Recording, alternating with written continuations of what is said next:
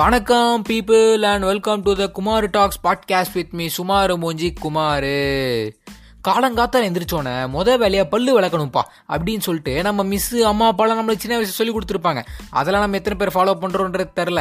அது போக இந்த லாக்டவுன் போட்டதுக்கு அப்புறமா எத்தனை பேர் டெய்லி பல்லு விளக்குறோன்றே தெரில.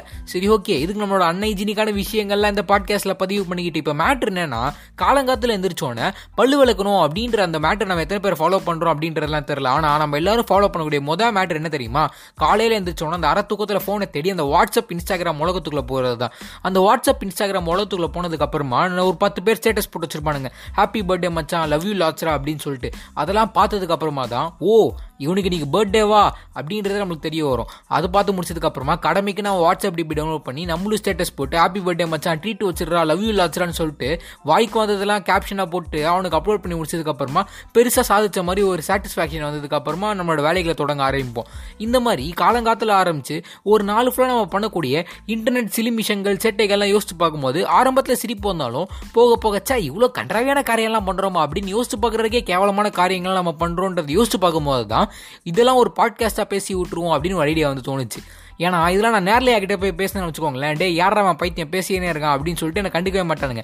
ஆனால் அதையும் நான் ரெக்கார்ட் பண்ணி பாட்காஸ்ட்டில் ரெண்டு எடிட்டர் தத்தி போட்டு விட்டேன்னா அது கேட்கறதுக்கு ஒரு நாலு பேர் இருக்கானுங்கல்ல, அதுக்காக தானே பாட்காஸ்ட்டு. சரி, ஓகே, எதுக்கு இப்போ என்னோட புலம்பெல்லாம் உங்ககிட்ட புலம்பிக்கிட்டு, சரி புலம்புறதுக்காக தான் பாட்காஸ்ட்னு சொல்லியாச்சு. சே ஏதேதோ உளறிக்கிட்டு இருக்கேன்ல, பரவாயில்ல, இப்போ நம்ம டாப்பிக்குள்ளே போவோம். இந்த இன்டர்நெட் பர்சனாலிட்டி அப்படின்ற விஷயத்தை பற்றி நான் சொன்னாலே எல்லாருக்கும் ஒரு ஒரு ஐடியா வரும். ஏன்னா எல்லாருக்குமே தெரியும் இன்டர்நெட்டில் காமிக்கிற மூஞ்சியும் நேரில் காமிக்கிற மூஞ்சியும் ஒன்று கிடையாது அப்படின்றது. இப்போது என்கிட்ட நீங்கள் இன்டர்நெட்டில் பார்க்குற அதே மூஞ்சி மாதிரி தான் நான் நேரில் இருப்பேன் அப்படின்னு கேட்டிங்கன்னா சத்தியமாக கிடையாது. நான் ஃபுல்லாக ஃபில்டர் போட்டு தான் மூஞ்சியை போஸ்ட் பண்ணுவேன். அதே நேரத்தில் என் வாழ்க்கையில் நடக்கிற சந்தோஷமான விஷயத்தை மட்டும் தான் இன்டர்நெட்டில் போஸ்ட் பண்ணுவேன். என் வாழ்க்கையில் நடந்த சோகங்கள் துக்கங்கள்லாம் நான் போஸ்ட் பண்ணுவேன் அப்படின்னு கேட்டிங்கன்னா கண்டிப்பாக பண்ண போகிறது இல்லை. அதே மாதிரி எல்லாருக்கும் ஒரு ஒரு துன்பங்கள் துயரங்கள்லாம் இருக்கும். ஆனால் அதை பற்றிலாம் நம்ம இன்றைக்கி பாட்காஸ்ட்டில் பேச போகிறது இல்லை. ஏன்னா இதில் இன்டர்நேஷ்னலாக பேசக்கூடிய ஒரு வைரலான டாப்பிக்குப்பா. நம்ம தமிழில் தானே பாட்காஸ்ட் பண்ணுறோம். அதனால இந்த தமிழ் இன்டர்நெட் கம்யூனிட்டிக்குள்ளே நம்ம ஆளுங்க இன்ட்ரடியூஸ் பண்ண ஒரு மிகப்பெரிய சிலிமிஷ வேலையாக நான் பார்க்குறது இந்த ரீசெண்ட் டைம்ஸில் என்னதுன்னு கேட்டிங்கன்னா இந்த கிரிஞ்சுன்ற வார்த்தையை இன்ட்ரடியூஸ் பண்ணது தான். சொல்லப்போனால் இந்த லாக்டவுன் ஆரம்பித்த டைமில் இருந்தால் அந்த கிரிஞ்சுன்ற வார்த்தையை நம்ம தமிழ் இன்டர்நெட் கம்யூனிட்டிக்குள்ளே வந்துச்சு. எங்கேருந்தோ நம்ம ஆளுங்க பியூடிஃபை வீடியோ பார்த்துட்டு அதுலேருந்து கிரிஞ்சுன்ற அந்த வார்த்தையை கற்று வச்சுக்கிட்டு உள்ளே இறக்கி நிறைய சிலிமிஷ காரியங்கள் பண்ணிக்கிட்டு இருக்கானுங்க. இந்த விஷயம்லாம் கிரிஞ்சு, இதெல்லாம் கிரிஞ்சு கிடையாது அப்படின்னு சொல்லிட்டு ஒரு டிஃபரன்சியேஷன் டேபிளே போட்டு வச்சிருக்கானுங்க. சொல்ல போனா இப்போ இந்த கிரிஞ்சுன்ற வார்த்தைக்கு என்னப்பா அர்த்தம் அப்படின்னு சொல்லிட்டு கேட்டிங்கன்னா, நாலு வருஷத்துக்கு முன்னாடி நான் ஒரு பண்ண ஒரு விஷயத்தை இப்போ நான் திரும்பி பார்த்தேன்னா எனக்கு அது கிரிஞ்சாக தான் தெரியும். அதையும் கிரிஞ்சுன்னு சொல்லலாம். இல்லைனா இந்த கோபி சுதாகர் காமெடி பார்த்துருக்கீங்களா, அதில் வந்து எப்படா ஒருத்தனை பார்த்தாலே அடிக்கணும்னு தோணும் அப்படின்ற மாதிரி சில விஷயங்கள் நம்மளுக்கு பார்த்தாலே பிடிக்காது, அதையும் கிரிஞ்சுன்னு சொல்லலாம். இந்த மாதிரி கிரிஞ்சுக்கு பல ஆயிரம் அர்த்தங்கள் இருக்குது. ஆனால் இங்கே மேட்ரு என்னன்னா, நம்மளாம் லாக்டவுனுக்கு முன்னாடி ஒரு எட்டு மணி நேரம் ஸ்கூலுக்கோ காலேஜுக்கோ போய் போயிடுவோம். அதுக்கப்புறமா வந்து வீட்டில் சாப்பிட்டு தூங்குற நடுவில் ஒரு மேக்ஸிமம் மூணு மணி நேரம் நாலு மணி நேரம் தான் சோஷியல் மீடியா நோண்டுவோம், ஃபுல்லாகவே வெட்டியாக இருந்தாலுமே. ஆனால் இப்போல்லாம் லாக்டவுன் போட்ட காரணத்தினால ஆன்லைன் கிளாஸ் ஒரு பக்கம் ஓடிக்கிட்டு இருக்கு, நம்ம இன்னொரு பக்கம் சோஷியல் மீடியா ஓடிக்கிட்டு இருக்கோம். ஒரு எட்டு மணி நேரம் பத்து மணி நேரம் நம்ம சோஷியல் மீடியாவே நோண்டுற காரணத்தினால அளவுக்கு அதிகமான கண்டென்ட்டை நம்ம கன்சியூம் பண்ணி நம்மளோட கிரிஞ்சு ஸ்பீட் இருக்குது தெரியுமா, அது வந்து ரொம்பவே வேகமாக வந்துகிட்டு இருக்கு. அப்போல்லாம் நாலு வருஷத்துக்கு முன்னாடி நான் பண்ண ஒரு விஷயத்தை திரும்பி பார்க்கும்போது தான் எனக்கு கிரிஞ்சாக தெரியும். ஆனால் இப்போல்லாம் முந்தா நேற்று நான் ஒரு இன்ஸ்டாகிராம் போஸ்ட் போட்டேன், அந்த இன்ஸ்டாகிராம் போஸ்டோட கேப்ஷனை இப்போ நான் திரும்பி பார்த்தாலும் எனக்கு கிரிஞ்சாகுது. அந்தளவுக்கு மோசமான என்னோட கிரிஞ்சு மனப்பான்மை வந்து வளர்ந்துக்கிட்டு இருக்கு அப்படின்னு தான் சொல்லணும். அதனால சரி, அப்ப என்ன சொல்றீங்க ப்ரோ, இவ்வளோ இன்டர்நெட் கன்சியூம் பண்ணனால நாலு வருஷத்துல ஒரு மனுஷன் அடைய வேண்டிய மெச்சூரிட்டியை ரெண்டே நாள் அடைஞ்சிருக்கீங்க, அப்போ இது நல்ல விஷயம் தானே அப்படின்னு சொல்லிட்டு நீங்களாம் சொன்னீங்கன்னா, அப்படிதான் நானும் நினச்சி என் இன்ஸ்டாகிராம் கேப்ஷன்லாம் எடிட் பண்ணிக்கிட்டு இருந்தேன். பட் உண்மை என்னன்னா கைஸ், நம்ம யாரும் மெச்சூர்லாம் ஆகலை, ஜஸ்ட் ஒரு மாயைக்குள்ள மாட்டிக்கிட்டு இருக்கோம் அப்படின்றதான் உண்மை. என்னடாப்பா வாய்ஸ் உனக்கு, ஏ ராமு காலம் மாறி போச்சுடா, அப்படியே டபுக்கு டபுக்கு டபுக்குன்னு மேலே வந்துடுறானுங்க. என்ன ப்ரோ சொல்றீங்க, எல்லாமே மாயையா? அப்போ இந்த ப்ராஜெக்ட் அக்னி படத்தில் அரவிந்த் சாமி சொல்கிற மாதிரி நம்மளாம் அனுநாக்கியோட கண்ட்ரோலாக தான் வாழ்ந்துக்கிட்டு இருக்கோமா அப்படின்னு கேட்டிங்கன்னா, டே டே டே ப்ளீஸ்ரா, இந்த மாதிரிலாம் டாபிக் இத்தனை வந்து யாரும் என்கிட்ட பேசுகிறாதீங்க. இப்போ என்ன மேட்ருன்னா, நான் மாயை அப்படின்னு சொன்னது வந்து அனுநாக்கியெல்லாம் கிடையாது, அந்த பயத்தை தான். இவனுங்க எல்லாத்தையுமே கிரிஞ்சுன்னு சொல்கிறானுங்க, நாளைக்கு நம்ம பண்ணுற விஷயத்தையும் கிரிஞ்சுன்னு சொல்லிடுவானுங்களோ அப்படின்ற பயத்துலேயே நம்ம நிறைய விஷயத்தை ஹெசிடேட் பண்ண ஆரம்பிச்சிடுறோம். சொல்லப்போனால் கிரிஞ்சோஃபோபியான்னு சொல்லிட்டு ஒரு டிசீஸே உருவாக்கலாம் போய்ட்டுருக்கு, அந்தளவுக்கு இந்த பயம் வந்து பரவிட்டு இருக்குது. இந்த ஹெசிடேஷன் வந்து இப்போ கேட்குற சின்ன விஷயமா இருக்கலாம், நிறைய பேர் வந்து நல்லா உரைவானுங்க, நல்லா பாட்டு பாடுவானுங்க. அவனுங்களாம் ஏன் அவனுங்களோட விஷயங்கள்லாம் இந்த இன்ஸ்டாகிராமில் போஸ்ட் பண்ணுறதுலாம் நினைக்கிறீங்க? நீங்களாம் கிரிஞ்சுன்னு கலாய்ச்சிங்கிற பயத்தில் தான். சரி, ஓகே, இந்த ஹெசிடேஷன் வந்து இதே மாதிரி போயிட்டுருக்குன்னு வச்சுக்கோங்களேன். ஒரு இருபது வருஷம் கழிச்சு தமிழ் ஆன்லைன் கம்யூனிட்டி வந்து இப்போ எப்படி இருக்கோ அதே மாதிரி மாற்றமே இல்லாமல் இருந்துச்சுன்னா நம்ம யாருமே நம்ம பசங்களுக்கு ஃபோன் வாங்கி கொடுக்க மாட்டோம். ஏன் தெரியுமா? அவனுங்களை புளுத்தி குழந்தைன்னு சொல்லிட்டு கலாய்ச்சிருவாங்களோன்ற ஒரு பயத்திலேயே.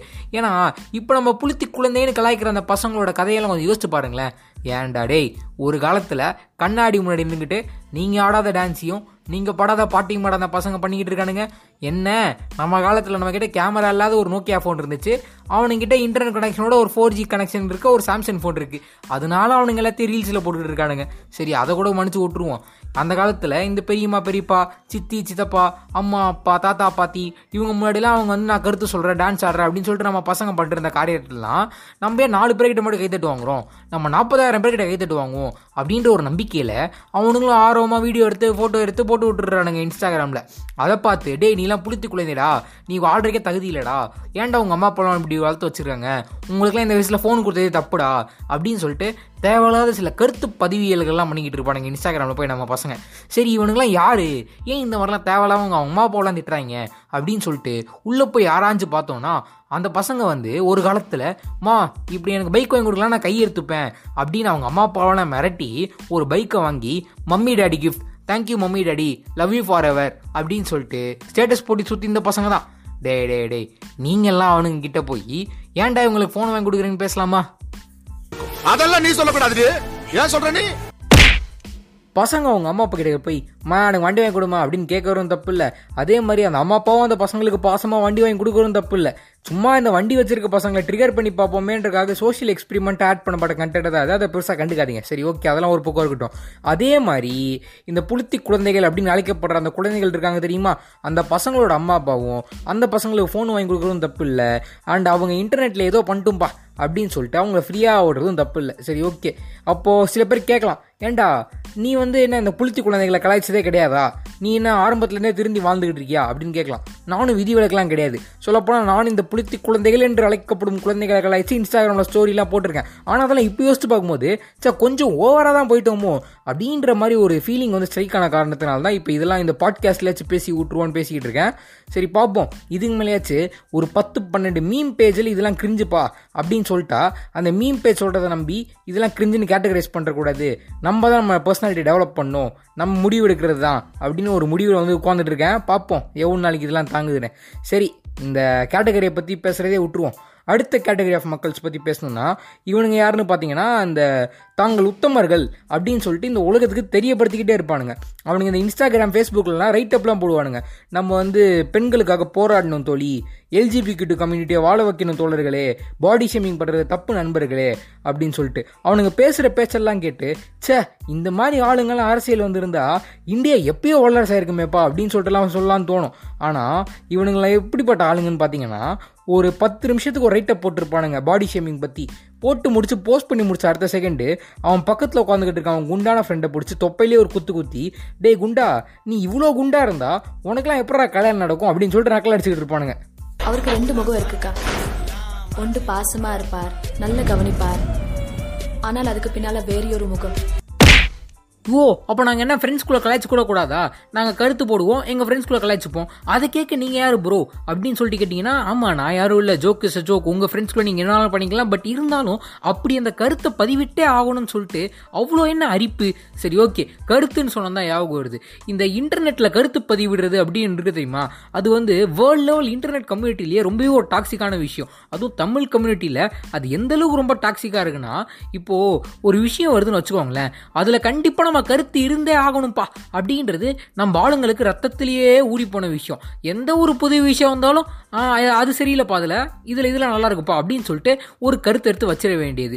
இப்போது சில முக்கியமான டிபேட்டபிள் டாபிக்ஸ்லாம் வரும் தெரியுமா, அதில் வந்து நம்ம ஆளுங்க வந்து ஒரு கருத்து வச்சுருப்பானுங்க. அந்த கருத்து கரெக்டான கருத்து, உலகத்தில் இருக்க எல்லாருமே அந்த கருத்தை ஆதரிக்கணும் அப்படின்னு சொல்லிட்டு ஒரு மென்டாலிட்டிலேயே சுற்றிக்கிட்டு இருப்பானுங்க. அப்போது ஒருத்தன் வந்து கமெண்ட் பண்ணுவான் ப்ரோ இல்லை ப்ரோ எனக்கு இந்த கருத்தில் உடன்பாடு இல்லை ப்ரோ அப்படின்னு சொல்லிட்டு உடனே அவனுக்கு எரிய ஆரம்பிச்சிடும். அதுக்கப்புறமா அவனோட கருத்தை ஆதரிக்கிற ஒரு பத்து பேரை கூப்பிட்டு டே இங்கே பாருங்கடா அவனை இவன் நம்ம கருத்தை எது எதிர்க்கிறான்டா அப்படின்னு சொல்லிட்டு அந்த பத்து பேர் சேர்ந்து அவனுக்கு ஒரு பட்டப்பேர் கட்டி அவனை கலாய்க்க ஆரம்பிச்சிடுவானுங்க. உடனே அந்த கலாய் வாங்கின மனுஷனை பார்த்து கருணைப்பட்டு இன்னொரு பத்து பேர் வந்து ஏன் அவர் சொல்கிறதுல என்ன தப்பு அப்படின்னு ஆரம்பிச்சு இந்த பத்து பேருக்கு அந்த பத்து பேர் ஒரு பட்டப்பேரை கட்டி விட்டு ரெண்டு பேரும் ஒரு போரிக்கே போயிடுவானுங்க. அதுவும் சில நேரங்களில் சில மனுஷங்கள் வந்து நியூட்ரலாக இருப்பாங்க. இந்த விஷயத்தில் நான் ஸ்டாண்ட் எடுக்கவே விரும்பலை, இது ஒரு நியூட்ரலான விஷயம் அப்படின்னு சொல்லிட்டு அப்போ இந்த ஸ்டாண்ட் எடுத்த ரெண்டு குரூப் என்ன பண்ணுவானுங்கன்னா அது எப்படி நீ ஸ்டாண்ட் எடுக்காமல் இருக்கலாம், ஒரு விஷயத்தில் ஸ்டாண்ட் எடுக்கவே தெரில, நீலாம் எப்படி வாழ்க்கையில் ஒரு டெசிஷன் எடுப்ப அப்படின்னு சொல்லிட்டு அவன் வாழ்க்கையவே சந்தேகப்பட வச்சிருவானுங்க ஒரு செகண்ட் அவனை. சில நேரத்தில் சில மனுஷங்க வந்து இந்த கருத்து ஸ்ட்ராங்காக இருக்குப்பா அப்படின்னு சொல்லிட்டு கொஞ்ச நேரம் அதில் ஸ்டாண்ட் இருந்துட்டு சரி ஓகே இந்த கருத்தை விட அந்த கருத்து சொல்கிறதான் கரெக்டாக இருக்குன்றதுக்காக அந்த கருத்துக்கு ஒரு ஜம்ப் அடிச்சாங்கன்னு வச்சுக்கோங்களேன், முடிஞ்சு அதோட அவன் கேரக்டரே அவனை டிஸ்கிரேஸ் பண்ண ஆரம்பிச்சிருவானுங்க. இதில் என்ன மேட்டர்னா சரி ஓகே இதெல்லாம் ஒரு கருத்துக்காகவாடா பண்ணீங்க, மனுஷன்னா வாழ்க்கையை எவால்வாக தான் செய்வான். ஒரு விஷயம் பிடிக்காம இன்னொரு விஷயம் பிடிச்சி போய் ஏன் கிரிஞ்சுன்றதே அப்படி தானே, நாலு வருஷத்துக்கு முன்னாடி பிடிச்சி போட்ட ஒரு போஸ்ட்டு இப்போ நாலு வருஷத்துக்கு அப்புறம் நம்மளுக்கு பிடிக்காம தானே இருக்குது. அதே மாதிரி ஒரு மனுஷனை அவன் போடுற கேப்ஷனை வச்சு முடிவு பண்ணுவோம், நம்ம அவன் போடுற ஃபோட்டோவை வச்சு நம்ம கேரக்டர் டிசைட் பண்ணுவோம், அவன் போடுற ஸ்டோரியை வச்சு டிசைட் பண்ணுவோம், அவன் ஏதோ ஒரு விஷயத்தில் அவன் பாயிண்ட் ஆஃப் வியூ சொன்னதை வச்சு கூட அவன் கேரக்டர் நம்ம டிசைட் பண்ணணும். அப்படிங்களா? ரொம்ப ரொம்ப சாரி சார். அப்படித்தான்டா பேசுவேன், அப்படித்தான் பேசுவேன். ஏங்க திட்டிட்டா நீ பொத்திட்டு உட்கார்ற. எங்கே ஆரம்பித்து எப்படி எப்படி இல்லாமல் சுற்றிட்டு போய் கடைசியில் எங்கே வந்து முடிக்க வேண்டியிருக்கு பார்த்தீங்களா. இந்த பாட்காஸ்ட் ரெக்கார்ட் பண்ண ஆரம்பிக்கும் போது இன்டர்நெட் பர்சனாலிட்டி அப்படின்ற டாப்பிக்கில் ஒரு பத்து நிமிஷத்துக்கு பேசுவோம்ப்பா அப்படின்ற ஒரு முடிவில் தான் ஆரம்பித்தேன். கடைசியில் ஆரம்பிக்கும் போது மட்டும்தான் அந்த முடிவு இருந்துச்சு போய்ட்டு இருக்குது. கடைசியாக அந்த பத்து நிமிஷத்தில் ஏதேதோ டாப்பிக்லாம் கவர் பண்ணிட்டு வந்தாச்சு. சரி ஓகே அட்லீஸ்ட் கன்க்ளூஷன் ஆச்சு, இந்த இன்டர்நெட் பர்சனாலிட்டிக்கு சம்மந்தப்பட்ட ஒரு கன்க்ளூஷனாக கொடுப்போம். இப்போ நம்ம ஆரம்பத்துலேருந்து பேசின டாப்பிக்லேருந்து எடுப்போமே, கிரிஞ்சு. அதாவது ஒரு நாலு பேர் ஒரு விஷயத்தை கிரிஞ்சுன்னு சொன்னால் அந்த விஷயம் கிரிஞ்சாக இருக்கணும்னு அவசியம் இல்லை. உங்களுக்கு அந்த விஷயம் பிடிச்சிருந்துச்சுன்னா நீங்க ஜெனியூனா அதை ரசிச்சுட்டு போயிட்டே இருங்க. அதே மாதிரி நாலு பேர் ஒரு விஷயத்தை கிரிஞ்சுன்னு சொல்றாங்கன்ற பயத்திலேயே நீங்க உங்களை எக்ஸ்பிரஸ் பண்ணாம இருந்துடாதீங்க. நீங்க உங்களை இந்த உலகத்துக்கு காமிக்கிறதுக்காக தான் சோஷியல் மீடியா இருக்குது. அதே மாதிரி நீங்க சமூக கருத்துக்கள் இந்த சோஷியல் மீடியால போட்டாதான் நீங்க ஒரு சமூக அக்கறை கொண்ட மனிதன் அப்படின்னு சோஷியல் மீடியா நம்பணும் அப்படின்ற அவசியம் இல்லை. அதே நேரத்தில் நீங்க வந்து ஒரு கருத்தை சோஷியல் மீடியாவில் பதிவிடும் போது ஒரு கும்பல் வந்து என்ன ப்ரோ நீங்க இந்த கருத்தை ஆதரிக்கிறீங்களா அப்படின்னு சொல்லிட்டு உங்களுக்கு ஏதாச்சும் ஒரு பட்டப்பேரை கட்டினானுங்கன்னா அவனுங்களை கண்டுக்காம போயிட்டே இருங்க. அண்ட் லாஸ்ட் அண்ட் இம்பார்ட்டன்ட் விஷயம் என்னவென்றால் நீங்கள் வந்து இப்போது எப்படி நீங்கள் உங்களுக்குன்னு ஒரு இன்டர்நெட் பர்சனாலிட்டி வச்சுருக்கீங்க, அதே மாதிரி தான் உலகத்தில் இருக்க எல்லாருமே அவங்களுக்குன்னு ஒரு இன்டர்நெட் பர்சனாலிட்டி வச்சுருப்பானுங்க. அதனால அவனுங்களோட டிபியை பார்த்து, அவனுங்க போடுற கேப்ஷனை பார்த்து, அவனுங்க போடுற பயோவை பார்த்து இவன் இப்படிப்பட்ட ஆள் தான், இவன் நிஜ வாழ்க்கையில் இப்படி தான் இருப்பான் அப்படின்னு சொல்லிட்டு ஒரு ஜட்மெண்ட்டுக்கு வந்து தேவையில்லாமல் அவன் கேரக்டர் அசாசினேஷன்லாம் பண்ணிக்கிட்டு இருக்காதிங்க. இது வந்து நம்ம ரத்தத்திலே ஊறி போன விஷயம், இதை ஸ்டாப் பண்ணலாம் முடியாது. பட் இருந்தாலும் ட்ரை பண்ணுவோமே, நானும் ட்ரை பண்ணுறேன். சரி ஓகே இப்போது இந்த மொத்த பாட்காஸ்டிங் கட்டி முடிச்சுட்டு ஏண்டா நீ பதினோரு நிமிஷம் எங்களுக்கு அட்வைஸ் பண்ணுறது கேட்கவோட நாங்கள் வந்தோம் அப்படின்னு சொல்லிட்டு நீங்கள் கேட்கலாம். ஃபஸ்ட்டு நீ யார் அட்வைஸ் பண்ணுறீங்க, உனக்கு என்ன வயசாகுது அப்படின்னு சொல்லிட்டு ஆயிரம் கேள்விகள் எழும்பினாலும் சொல்லப்போனால் உங்கள் யாருக்குமே அட்வைஸ் பண்ணுறதுக்காக இந்த பாட்காஸ்ட்டை நான் ரெக்கார்ட் பண்ணல. நான் ஆரம்பத்திலே சொன்னேன் தெரியுமா, நாலு வருஷத்துக்கு முன்னாடி நான் போட்ட இன்ஸ்டாகிராம் போஸ்ட்டு ஃபேஸ்புக் போஸ்ட்லாம் பார்க்கும்போது எனக்கு இப்போ கிரிஞ்சாக இருக்குது அப்படின்னு சொல்லிட்டு அது என்ன தான் கிரிஞ்சாக இருந்தாலும் அது எனக்கு ஒரு அழகான மெமரியாகவும் இருக்குது அதே நேரத்தில். அதனால இந்த பாட்காஸ்ட்டை ஒரு நாலஞ்சு வருஷம் கழித்து நானே திருப்பி பார்க்கும்போது சே நம்ம அந்த இருபது வயசுல இவ்வளோ கிரிஞ்சாவாக இருந்திருக்கோம் அப்படின்றது எனக்கு தெரியணுன்றதுக்காக தான் இந்த பாட்காஸ்ட்டில் ரெக்கார்ட் பண்ணி போட்டுட்டு இருக்கேன். இந்த இருபது வயசில் எனக்கு இருந்த மென்டாலிட்டி தான் இந்த இன்டர்நெட்டை பொறுத்தளவுக்கு. சரி ஓகே அதெல்லாம் பதிவிட்டனால இவ்வளோ நேரம் நீங்கள் கேட்டிருப்பீங்களா அப்படின்றது தெரில. ஏன் இவ்வளோ நேரம் ஒருத்தர் அட்வைஸ் பண்ணுறது கேட்க போகிறான், பரவாயில்ல. சரி ஓகே இவ்வளோ நேரம் நீங்கள் ஒருவேளை கேட்டிருந்தீங்கன்னா லவ் யூ ஆல், பாய்.